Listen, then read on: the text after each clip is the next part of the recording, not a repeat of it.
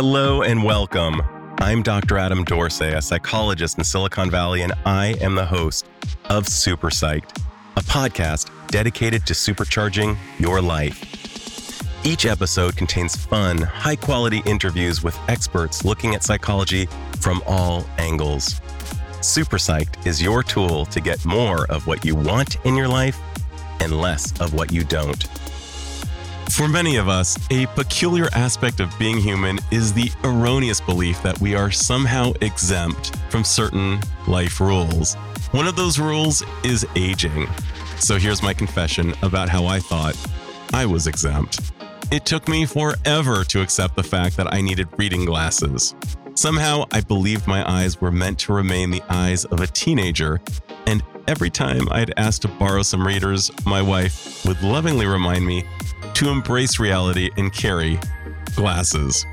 My guest, Dr. Gerald Shapiro, is a psychologist, author, and professor of psychology at Santa Clara University. He has written extensively about existential psychology, fatherhood, group therapy, and couples therapy. He has been interviewed on multiple media outlets, including The Oprah Winfrey Show. Without question, Jerry is one of the most beloved professors I have ever known and with good reason. He is supremely knowledgeable and relates his knowledge with massive doses of levity, relatability, and kindness, as you will hear in this interview. His latest book, Finding Meaning, Facing Fears, explores how to feel empowered around aging and has been described as a must read for everyone beyond the age of 45. So listen in as Jerry and I talk about finding meaning as we age. Dr. Gerald Shapiro, who has asked me to call him Jerry, welcome to Super Psyched. It's great to be with you again. Oh, it's so great. We have a long history and it goes back to my master's days. And it's so much fun to bump into Santa Clara grads who did their master's in counseling psychology there. And every time I meet someone who did, I always ask the same question and I always get the same response. I say, do you know Jerry Shapiro? And they say, of course I know Jerry Shapiro. And they get very excited. And everybody has a great Jerry Shapiro story. So if nothing else, you've been something of a Johnny Appleseed in terms of proliferating great stories, great feelings to kind of harken back to your Hawaiian days, great vibes. So just wanted you to know that. Thank you. That's the most gratifying thing you could say. You know, last night my son and I were watching the Friends reunion, and it's served as a reminder that in addition to death and taxes, aging is also a certainty as long as, of course, we survive, have the gift of survival. So it's not necessarily a certainty, it's a certainty with an asterisk. And lo and behold, these six people who are so dear to us in the form of Ross, Joey, Rachel, Phoebe, Chandler, and Monica, who are frozen in time on the reruns, showed up 17 years after their last episode and reminded us that as gorgeous as they are even today, they too are not immune from the aging process. I'm thinking about the book that you've written, which is such a timely book. You've decided to make it into a second edition. Clearly, you wanted to double down. This is clearly important to you, given the fact that you are in what you describe as the seventh inning of the baseball game. And it represents an opportunity cost in time. And that you would double down rather than writing a new book means that this book, Finding Meaning Facing Fears, would be something that required revising right now. And I'm wondering what compelled you to double down and to invest your time in this book? So there were three things. One of them was that it was written for people in the 40s through the 60s. And when I wrote the original a decade ago, right. that was all the boomers. And now Generation X has entered that phase. Yep. And so there are differences. And I wanted to know more about that, what it was like for this generation, because I knew about the boomers, but I wanted to know what it was like for Generation X. And there are some major differences. So that was a compelling thing. Another one was COVID. Right. That changes a great deal. And the third one was the book was sold out. It's a funny kind of thing. The publishing house that published the book sold out to another one, and they didn't want to republish it. It wasn't their book.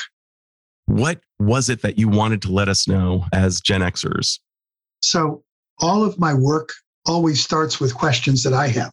I wanted to know if your experience of going through this very major transition, I wanted to know if this was different for people in Gen X. And of course, there are a lot of alumni. It wasn't so much current students, but more alumni. Sure. We're um, alums now. And I wanted to know just starting out. So I started to talk to a number of people, and then it started to snowball because I heard some very different kinds of things, different ways of approaching issues, some very different reactions to the boomer generation. The Gen X generation is in some ways much more conservative, hmm. much more safety oriented hmm. than the boomers were. Right. And what's fascinating, this is just another jump, but the current undergrads and graduate students, you know, folks in their late teens and early 20s, they think they're much more radical, much more liberal. And they're even more conservative than the boomers or the Gen Xers. And defined conservative as you mean it in this context. Well, the easiest way to talk about it is they talk about, for example, oh, we're part of the hookup generation. Uh huh. Right. They talk about those. Totally. Not thinking about the summer of love, of course. Right. And, you know, I feel like I'm the one who has to tell them that you really need to talk to your grandparents about what it was, what that was really like. oh my God. And I find that particularly amazing if you think about the Eisenhower years, going from Eisenhower years all of a sudden to just an entirely new paradigm. I mean, that is so radical and mm-hmm. so abrupt. That's just amazing. That could be an entire interview unto itself. For now, we're going to stick yep. with aging and, and existential fears and concerns. But here we are in a society that worships youth and humans having brains, we are wired to conform. So, of course, everybody wants to look young. And you wrote a little piece in one of the chapters about how you stopped whining and began to embrace the aging process yourself. Can you give any tips on how people can healthfully embrace their own aging processes?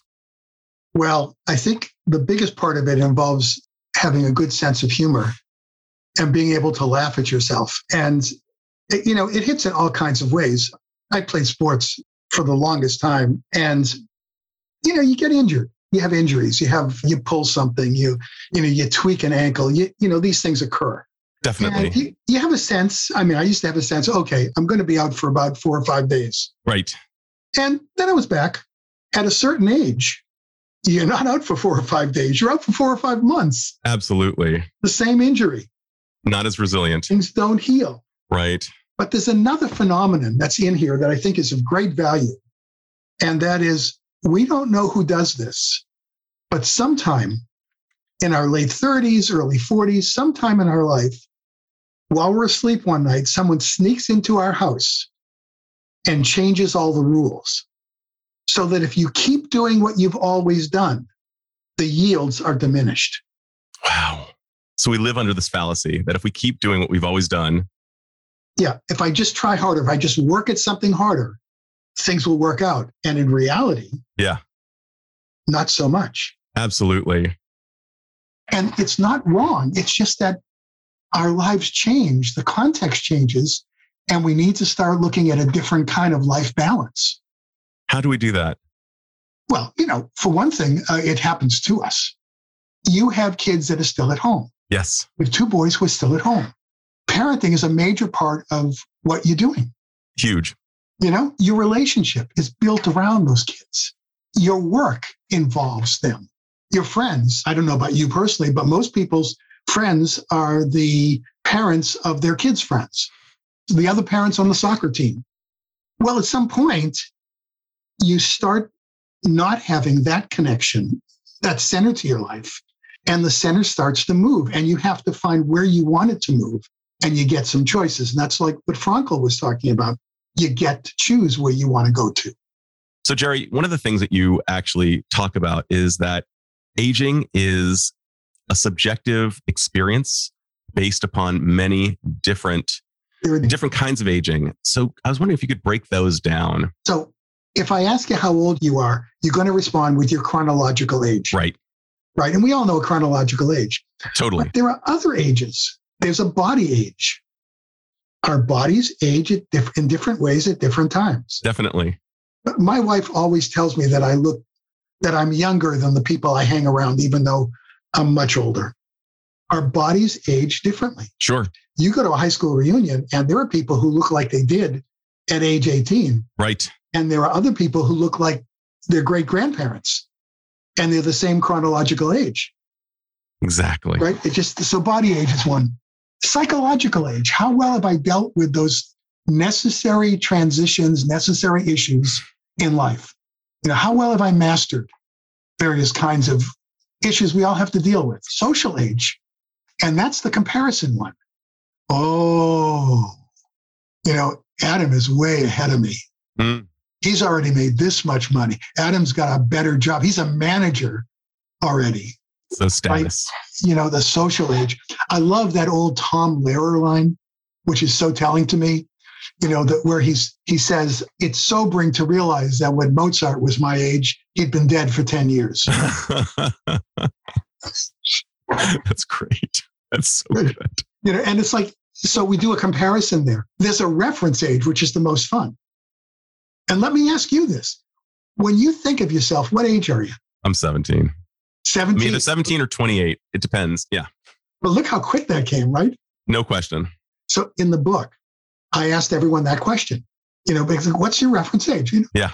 And remember, these are all people between mid 40s to mid 60s. Right. That's what the book's, you know, geared to that transition. Or as I like to say, anybody who might become that age. Right.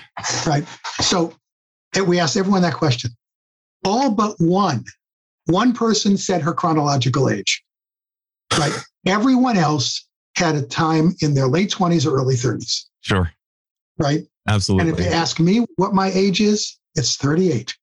Why 38? I just, that was like the best time of my life. And that's around the time you got married. It's when I met my wife. It's when I got married. It's when we had our daughter. I mean, that was like the great age. Salad days. Yeah. And yet, could we also create an argument that you're in your salad days now? Absolutely. I think I am. And you know, if I use my wife as an example, so she's younger than I am, but she retired this year from doing psychotherapy. She loved doing therapy. She loved teaching, you know, all those things. She loves retirement more than anything. Mm. She is just happy in retirement. Her days are full. She's excited. She's doing things. I mean, it's terrific. A lot of thoughts co occurring, and I think that you and I can attend to them all, including deathbed regret. And one of the big deathbed regrets that we may have is not having gone for something, not having risked, not having ventured out. And I'm wondering how is it that we can perhaps either avoid that while we're alive or perhaps pivot or even redo? I have two answers for you. The first one is no one on their deathbed ever says, Oh, I wish I had spent more time at the office. Yeah. That doesn't happen.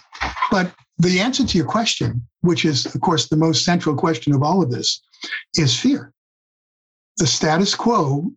So let me back up here. There's a constant tension in our lives between freedom and security. They're always in tension. And at the security end, the risk is stagnation. Too much mm-hmm. security mm-hmm. is stagnation, suffocation. Yep. At the freedom end, too much freedom is facing the fears of the unknown. And ultimately, that's mortality. So we always titrate those. We're always in balance, not only in macro ways, but in every moment, right? In every moment, we're balancing freedom and security. And security is almost always a process issue, not a content issue. So it's like the status quo pulls us in. And it's safe to keep doing what I want to do. And you and I both know from being psychotherapists, there are people in horrible relationships and horrible situations who don't leave, even as awful it is, because it's my terror, it's my horrible life. It's not something I don't know about. And people stay because they're terrified of the unknown, which, like I said, ultimately is mortality.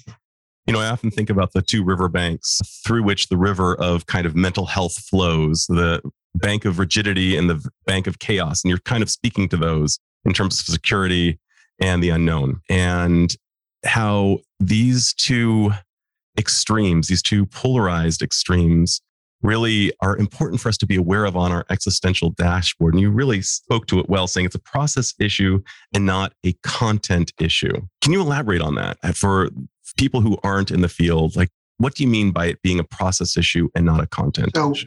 Process is basically content in context. Okay, so the content of what's going on right now at this moment is the words that you and I are saying to each other. You know, we're having a very pleasant conversation. We're talking about things. We're getting into greater depth. That's the content, what we're doing. The Totally. process is what's going on, where this content is occurring. So it's not just the conversation, it's the conversation with someone we know a little bit, maybe a lot. It's within the framework of a relationship.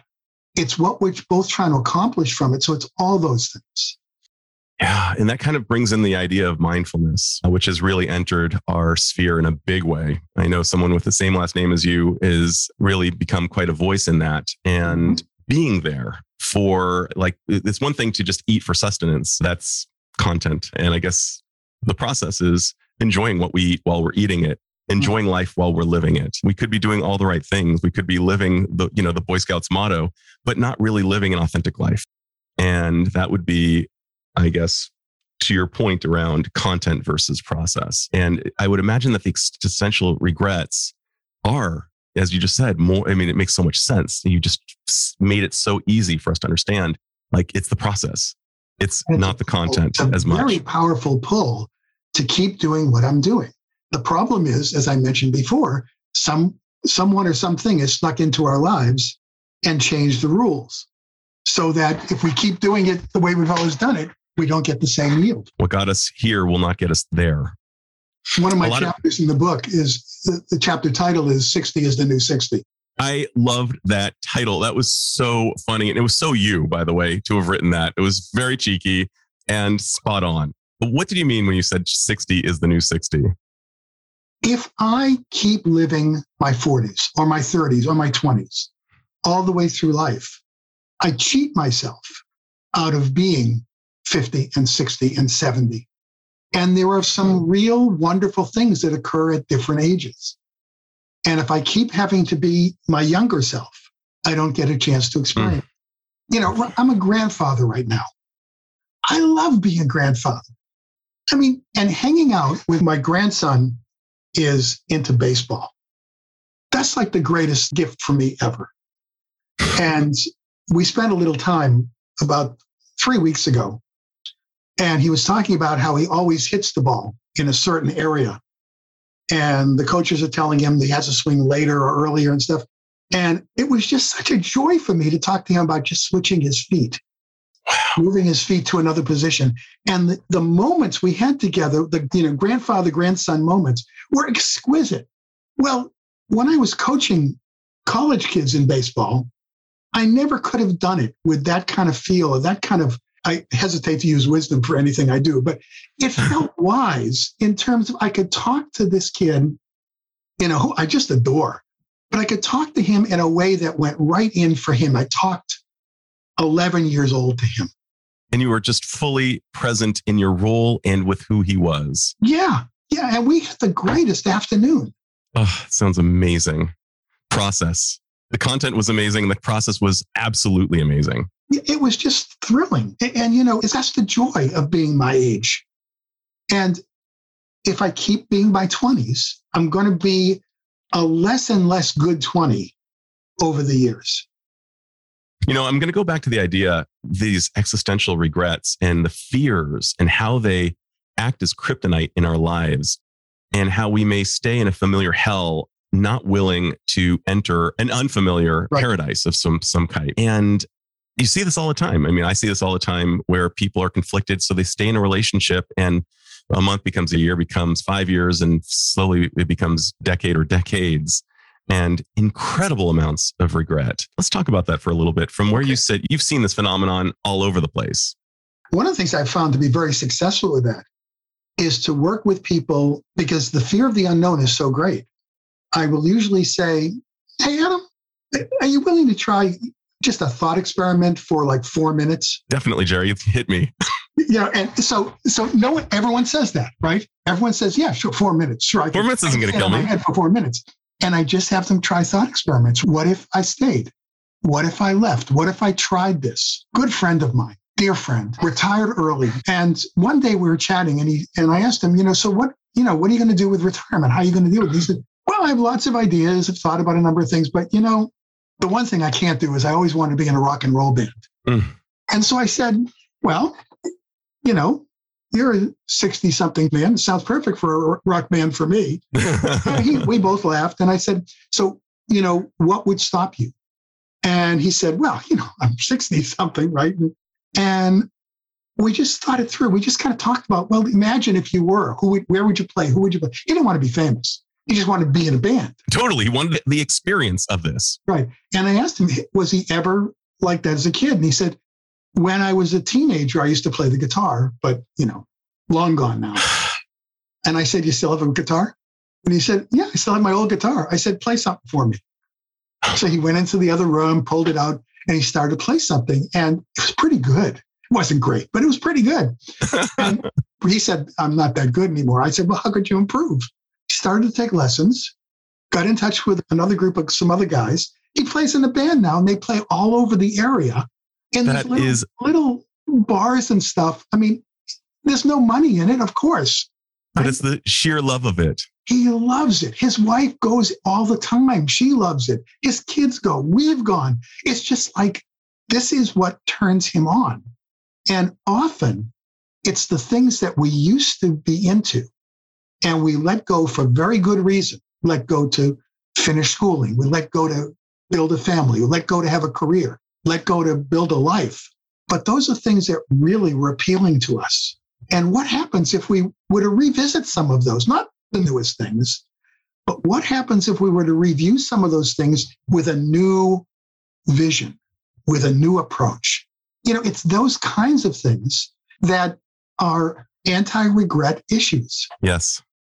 Yeah. You know, I'm thinking about how that dash between our birth date and our death date is ours to fill with whatever we choose. And there is something about that choice that can incur so much anxiety in addition to the death anxiety itself, like the recognition that our brains can actually imagine ourselves dying, especially being exposed to death itself. That said, it's our job to fill it with moments that take our breath away.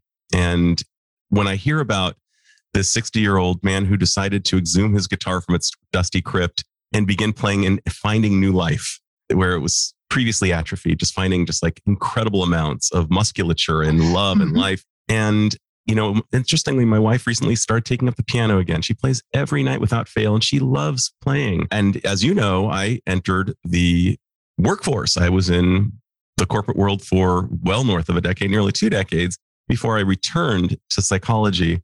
And like your friend, the guitarist, so many summons, almost like the if you build it, he will come phenomenon from Field of right. Dreams. And I would wake up in the middle of the night. I, I once had to go to the hospital because I was having a panic attack.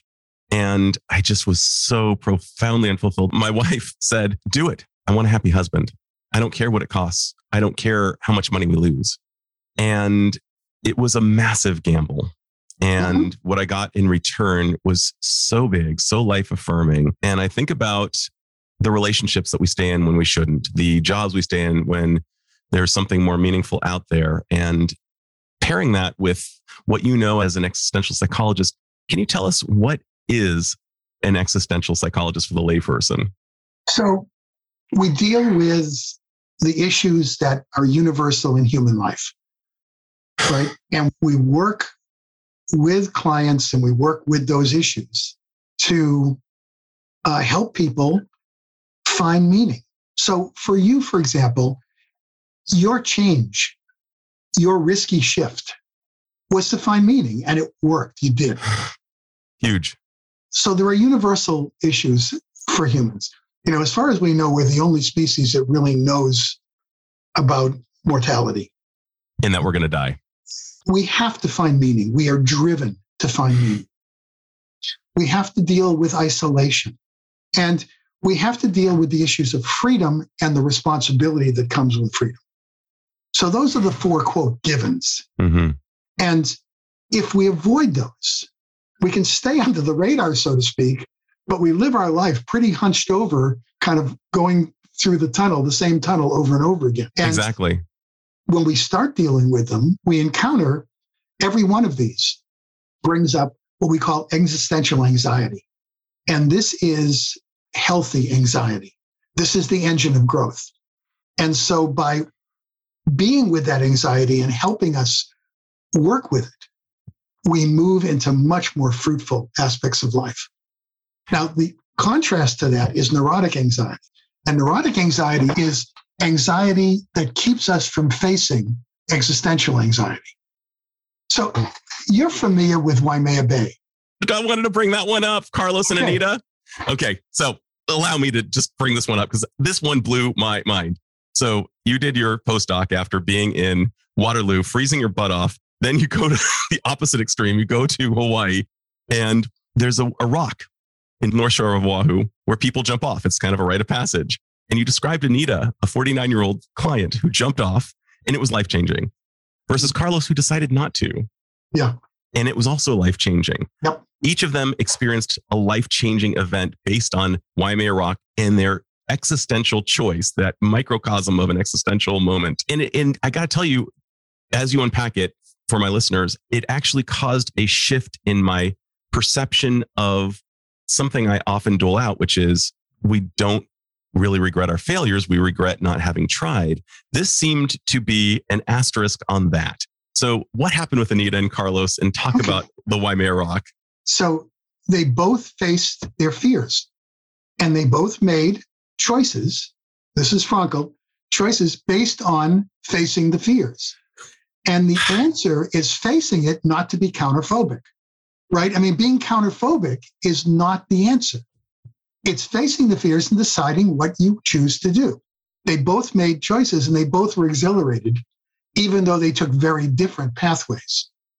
So, by Anita jumping and facing her fears and her phobia that way, she was helped. And by Carlos saying, It's okay, I don't need to do it. I don't need to do everything. I don't need yeah, to He said something even more powerful. He said, me. I'm looking at it and I don't want to do it. In fact, he said to me at one point, he said, You know, I could have done it. I knew I could have, and I didn't want to. And I couldn't believe how good that made me feel. Just by being true. Yeah. Now, what would neurotic anxiety be? I can't drive out to the rock. I forgot to put gas in my car, so I can't get out there. I couldn't find parking. Those are the neurotic things that would keep me from doing it. That idea of volition, I didn't want to, yeah. strikes me as so powerful. It is so life affirming. It is. I didn't want to. To your earliest point, when we were talking, you were speaking of what got us here isn't going to get us there. And one of the certainties in life is that change is inevitable. And that how adaptable we are seems to be consistent in all schools of thought. Let me add to that with the other inevitable part of life is loss. You know, from the time we start developing, we start having losses. That's right. We lose people, of course, in our lives. We lose capacities as we age. And this 40 to 60 year old group is where that really becomes noticeable. Can't do what I used to do. A friend of mine was saying, I had to stop getting on extension ladders. I now only get on six step ladders. And of course, you lose appearance. Your appearance changes. You don't have that youthful look anymore. And if those things become the things that are so important, you lock yourself in. So, you know, I lock myself into, I can still stay up with the young kids. Sure. You know, so you lock yourself into being an, a not so good young kid. Because fundamentally, you're not. Yeah. You know, on the other hand, if you recognize, wait a minute, the young kids can do things that help me. I'll give you two examples in my own life. Please. That are that one is was wonderful. One was uncomfortable. I'll do the uncomfortable one. Okay. I came to a realization about eight years ago that both my kids were better drivers than I am. Mm. This is an unheard of experience. Has never happened never in the history of humans. But I was aware because they had this weird thing that they would use when they were driving. Um, uh, reflexes. Yes, I've heard of those. They're very important. I, you remember reflexes? I, you know, it's interesting. You and I are on a similar parallel. My 16 year old's reflexes are, are, amazing and mine are good, really good, but his yeah. are amazing. But well, carry you're still, on. You're still young enough to have them. Yes. So the, the other example was family trips. I always did all the arrangements. As soon as I knew where the trip was going to be, I made the reservations, uh, airlines and cars, and I arranged for where we are going to be each day and how to get from one place to another. I always did all that stuff. And three years ago, my daughter and my niece wanted to do this thing. They both live in Colorado. So we did a family thing in Steamboat Springs. Mm, lovely. And the requirements on me were get to Denver and pay my share with a credit card. And they took care of everything from there. Amazing. And I got to tell you, that was so exhilarating. It was like, oh my God, this is too good to believe. I basically, the total amount of work I had to do was, I don't remember if I did it or my wife did it, call an Uber to get to San Jose Airport. I mean, that was it. Yeah. And so you're really embracing your stage and oh, you're not resisting I it. Mean, I mean, it's terrific. It's terrific when someone in the younger generation says, Hey, I got this bill. I'm treating you. Right. That didn't ever used to happen. Right. Right. And it's, I just feel so grateful and so, it feels so good. Mm. Right. I don't look for it. I, I mean, I don't go out and say, oh, it's your turn or anything. You know, that was stupid. But, but when, it, when it happens, it's just, it just feels great. Oh, that's awesome. And it can be for a cup of coffee. I mean, it doesn't. Love that, Jerry. Uh, so many thoughts. One of them, as we begin to wind down this interview, certainly not existentially, I'm wondering what are some of the nuggets that you've seen, both as a psychologist and as an existential psychologist, some of the perhaps fallacies we live under that just, if we could just reverse them or re-examine them, we might live fuller lives. So uh, one of the that's a great question, and one of the biggest ones is the Silicon Valley phenomenon that if I have ten million dollars, yeah, if I work harder, I can have thirty million. That's one of the biggest ones, and inevitably, when people are talking about that, I always say, that sounds exciting. That's a great number. Tell me how it's going to change your life. And you get that blank look. Well, it is exactly. It isn't. What do they do? They, I imagine that it, there's something that they say, some basic idea that leads them to the idea that tripling their net worth is going to be worth the pursuit. Well, is there? When I, as soon as I ask the question, they start wondering about it and they say, well, maybe it isn't. I want to make sure I have enough, and I assure them the 10 million will cover their retirement pretty well. right? even but, here in Silicon Valley. Even even here, yeah, way more than cover. I said, right now you're talking about how much money you want to leave to charity and your children. You know, so I mean, and they have some decisions about that. But what do you want to pay for that money? What part of your life? Do you want to give up 10 years of your life to do that? One of the great fallacies is that one. Definitely. Another one is the grass is always greener mm. notion. You know, that's not new to us, but right. But how does it manifest? I mean, how it, it hides itself. I mean, if it were so obvious, people wouldn't fall under the, a victim of that fallacy. Well, it looks greener. It sure does. I'll tell you why the grass is greener in someone else's yard. More fertilizer. right. You know, talking about high school reunions, I remember living under a fallacy that everybody had it easier than I did. I was positive, I was certain one. of this. There was no question in my mind that it sucked to be me and everybody else, it was probably pretty good. Mm-hmm. Until I, you know, grew up and learned that actually it actually sucks to be a lot of people. And not only that, but often people look like they're doing great and they are just struggling. They're going through that existential struggle. I, I, I forget if it's a Socrates quote or, but it, you know, be kind to everyone, for everyone is facing a struggle. So let's talk about retirement for a second. You and I have spoken about this, but in the big four, for example, there is an enforced retirement age. If you are an employee of EY, KPMG, Deloitte, or any of the PwC, it's generally before 60.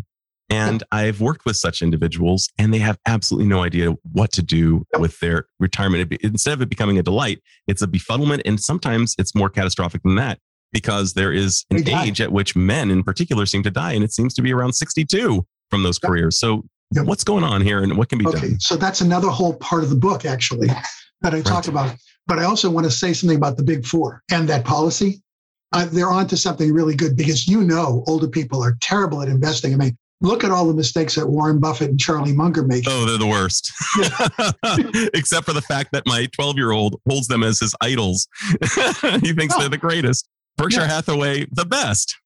You know, so you know, it's Yeah. a stupid policy. However, you need to have something you're going to. And I tell people who retire, the first thing you got to focus is you need to have a calendar. You cannot just let the days run because you're going to end up watching soaps on TV Oh my God. and you're going to die. So you always have to have something to go to. And that's why 40s to 60s is such an important time because that's when you lay the groundwork for what you may be working toward. Like my friend who's a rock and roll singer now. Eh, eh, That's exactly where my mind went. Yeah. Where the guitar. Um, is he's also a guitarist too, right? Yeah. Yeah. So where are you going? And if people don't have something to go to, it's time to start thinking about things that just turn you on. It's not going to interfere with your business or your career, that just turn you on and see what's going to float your boat. So you had. a lot of experience with this, particularly because I work with a lot of military who, oh, even Right. at 30 years, they're retiring in their 50s. And I think of that end of Hurt Locker where the guy was tearing apart IEDs and he comes back to a supermarket in the United States and there's just no meaning here. And he wanted to go back to Iraq and deal with the IEDs. That was more meaningful.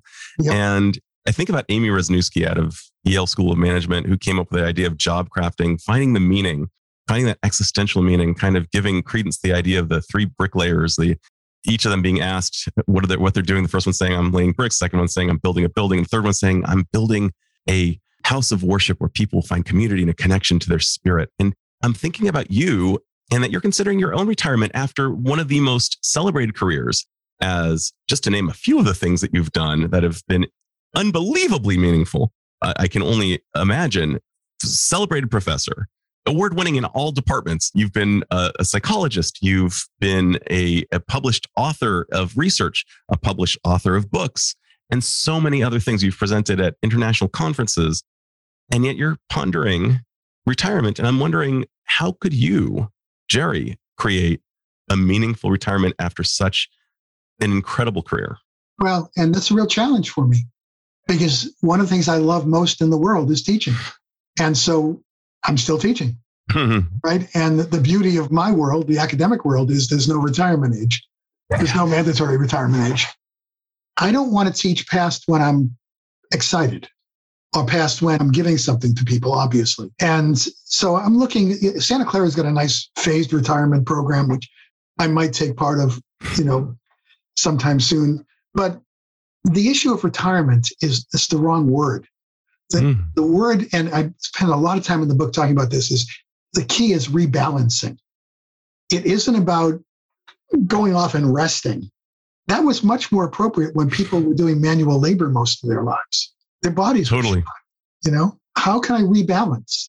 What do I enjoy in my life besides work? Does being with my grandkids, is that more fun? Is that more gratifying than some of the work I'm doing? Maybe I want to do more of that. Is catching up on reading. There are a lot of books I haven't read I want to read. There's more writing I want to do. I'm writing my memoirs right now, in part because the life that I grew up in doesn't exist anymore. It's gone. The neighborhood's gone, the area's gone, the ambiance is gone. It's just gone. And I want my kids to have a sense of it. So I'm writing a book for two people. Your two, your two children? Yeah. That's beautiful. You know, so so I don't have an easy answer for you. I wish I did. I mean, my wife just she was hiking part of the week. She just is hiking more now. She's part of a book club. She's doing all these things. She's very happy. And yet I think you've alluded to it. And I'm going to simplify it by simply saying go where there's juice, go where it's juicy. And it could be reading those lit books on your book list, could be writing and recreating your childhood so that your children can experience it. It could be hiking, it could be just being with your grandchildren. I think that's so beautiful. And I uh, love dividing the word recreation into recreation. mm, I I just think that's a beautiful way to do it because we want to create what's right for us at this age. mm. And I'm thinking about the Spanish word for retirement, which is jubilacion, which means jubilation, so to speak. And okay. like, wouldn't that be nice? Yeah. To be jubilant the entire time, to find a way to really finish this life strong, so to speak, with so many of the intrinsic qualities that make life good. Mm-hmm. And perhaps going forward and going back. Kind of, I'm seeing the face of Janice, I, faces of Janice. Can I just grab a little bit? It's going forward and it's reaching back. Going forward and reaching back. It's much better. I don't think it's going back. I don't think I don't think we can be. That's right. We can't go back. Part of the high school marching band anymore. That's right. Right, especially if we played the tuba. I, I, don't think we can do that. But, By the way, that's the title of a book right there. We can't be a part of the high school marching band anymore, especially if we play the tuba. Perfect. But you know, we can go back to the love of music. So so good. Reaching back. That's so much better. Yeah. It's interesting how language is so crucial to living life well, being able to state it and with good language. Because if somebody's thinking about going back, it would be a fallacy. But reaching back is doable. My mother in law is 91 now. She lives near us. Mm-hmm. And she says the past decade has been the best decade of her life. Isn't that incredible? To what does she attribute that? From the outside, it looks like she really loves bingo. And she she loves bingo. She oh, yeah, you know how to get a whole bunch of seniors to shout expletives all at the same time. Yell bingo. Uh, I, I mean, but she's with other people her age. She's doing things that she can do. I, I mean, it's just she's just she has no responsibilities, and she's loving it. She's loving it. You know, she had seven children, and now they're responsible for her. You know, that's pretty good. That's pretty good. I'm noticing that time is yeah. marching, and I have one final question for you, Jerry. Gosh, this is entirely exceedingly delightful to be with you, as I imagined it would be. If you had the magical ability to confer upon all humanity one insight or one skill that would dramatically improve the life of the individual as well as the lives of society, what would that insight or skill be that would help? Well, I'm, tempted, I'm tempted to be glib and say buy low, sell high. but, but in truth, the answer to your question is that intimacy is the antidote to the fears of mortality. Connection with other people experiencing what Buber called the I thou relationship mm-hmm. is as good as it gets. That is the North Star. That's everything. That's the, that's the North Star. And Buber's work is, if you haven't read I and Thou, it's a tough book to read, but it's incredibly brilliant. And just for those who aren't initiated with Buber's idea of I and Thou versus the I and It relationship, care to share what that is? The I Thou relationship is taking in the other person, the other being, totally, and being with them in a way that transforms both of you. The I it relationship is the functional relationship, and you need both, of course. And I thou relationships are always momentary. You know, I've heard so many people speak about this relationship, and I've never heard it said as well. And oh, it's not oh, surprising, Jerry. Well, Jerry, I have a funny feeling I'm going to already launch you back, but thank you so much for your time today. You've given us. This is a great pleasure. Great pleasure. It's always a joy talking to you, and this has been a great pleasure. This is Dr. Adam Dorsey thanking you for listening to Super Psyched. If you know anyone who might like it or who might benefit from listening, share it. And if you like the episode, please hit subscribe.